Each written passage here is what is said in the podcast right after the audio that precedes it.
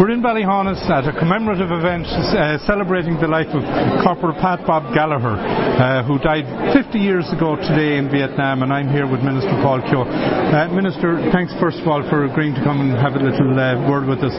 Today is a very special day. Absolutely, it's a great day for the people of Ballyhaunis and for the family of the late Corporal Patrick Bob Gallagher, who sacrificed his life uh, for war uh, in the Vietnam War, and it is great that he has been remembered here today on his uh, 50th anniversary of his death.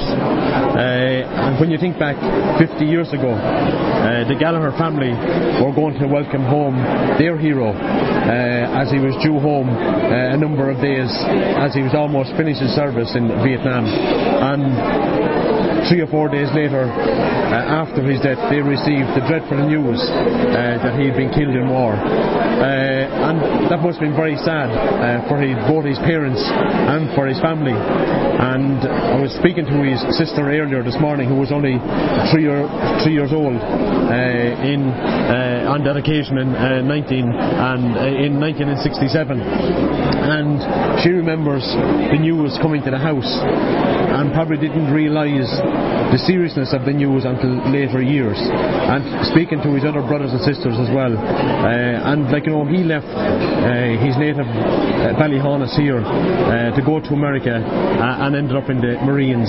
And like you know, to say what happened then, it's tragic, it's sad. Uh, but I have to say, on his mass booklet today, there was a lovely um, few words that would I would almost say that Patrick Gallagher would might have penned himself had he been able to write a letter down from heaven. Right. And uh, it is absolutely amazing, those small few words uh, that says an awful lot about the man, Patrick Gallagher.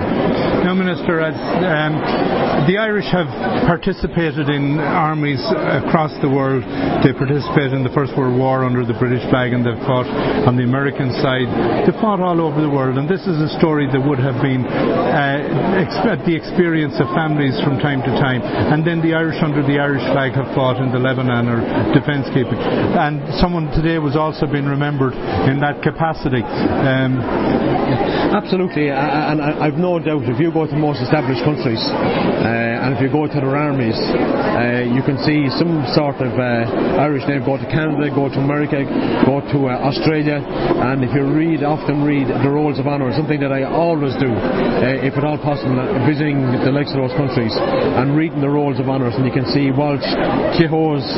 O'Connors, Murphys, a huge amount of, even Gallagher's, a huge amount of Irish names in the Roll of Honour. Mm-hmm. And like, you know, behind every name there's a story, mm-hmm. there's a family, there's a story of an immigrant who left their native Ireland uh, to go and uh, join that whatever army it was, the American, the Canadian, or Australian army, uh, the British forces, or whatever. And like you know, they contributed a huge amount. And if you go to the um, John Barry Memorial in Wexford, uh, one of the founders of uh, the American Navy. Right. Uh, and like you know, uh, when you see when you see people like that uh, making a huge contribution uh, to armies, defence forces right across the world, and of course we have our own defence forces here in Ireland who do a huge amount of peacekeeping duties for peace support in uh, in, in Lebanon, in Israel, Syria.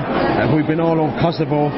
we are on 11 different missions at this moment in time where we have um, people serving. I myself was in Lebanon for St. Patrick's Day. I was on the Golan Heights for St. Patrick's Day. And one of the most poignant, poignant um, ceremonies that I've carried out as Minister for Defence is going to Tibnin in Lebanon, where there's a memorial um, plaque for all of the Irish people who lost their lives in Lebanon. And remember, one of those on that plaque is uh, Private Billy Keaton, uh, whose grave I actually visit, visited in the graveyard here today in uh, Ballyhaunis. And like you know, I met his family actually at the grave. I think it's so important as Minister for Defence, Major General Kieran Brennan, Deputy Chief of Staff, is up in here today, and he accompanied me to the graveside as well. So I think it's important that we remember our fallen heroes, people who made a huge contribution. But we're here today to remember uh, Corporal Patrick Gallagher and uh, Bob Gallagher as he is known here and to speak to his family I think it is absolutely so important there's young children here that I've seen marching behind the Piper up to the graveyard in Ballyhaunis today they will never witness such a ceremony here again so I think it is so important and it was my privilege as Minister for Defence of the Irish Government to uh, lay a wreath on behalf of the Irish Government uh, to remember uh, Patrick Bob Gallagher. One more question, Minister. Do you feel do the Irish people have a good appreciation of the role that the Irish Defence Forces really carry out and that the risks that people are putting their, themselves at relative maybe to other countries? Uh, absolutely, and we're only after coming through a centenary of celebrations of 1916 and I think um, the Irish people uh, seeing the Irish Defence Force in a totally different light in, uh, in the appreciation that they showed for all the ceremonies that they carried out and it's only then for the delivery of uh, the national flag and the proclamation to all of our primary schools uh, right across the country uh, and a given opportunity for members of the Irish Defence Forces to go into the schools and tell them exactly of the work and the duties that they carry out on a daily basis not alone here in Ireland but also for the security of the state in Ireland and also uh, for peacekeeping abroad. And when it's only when I became minister, I always had a huge interest in the Irish Defence Forces. Would you actually get a deeper sense of realisation of exactly the work and the peacekeeping that they do abroad and the sacrifice of their lives abroad? And we have, we have many Irish soldiers have sacrificed their lives abroad. And I remember uh, all of those, and specifically their families, uh, husbands, wives, brothers, sisters, mothers, fathers, that they left behind uh, uh when they were uh, when they were fatally uh, uh fatally uh, uh, shot whatever, or, or, lost their lives mm-hmm. on peacekeeping duties abroad. So we do remember all of those today. Well, Minister, I want to thank you for taking the time. I know you have a very busy schedule, and we really appreciate it.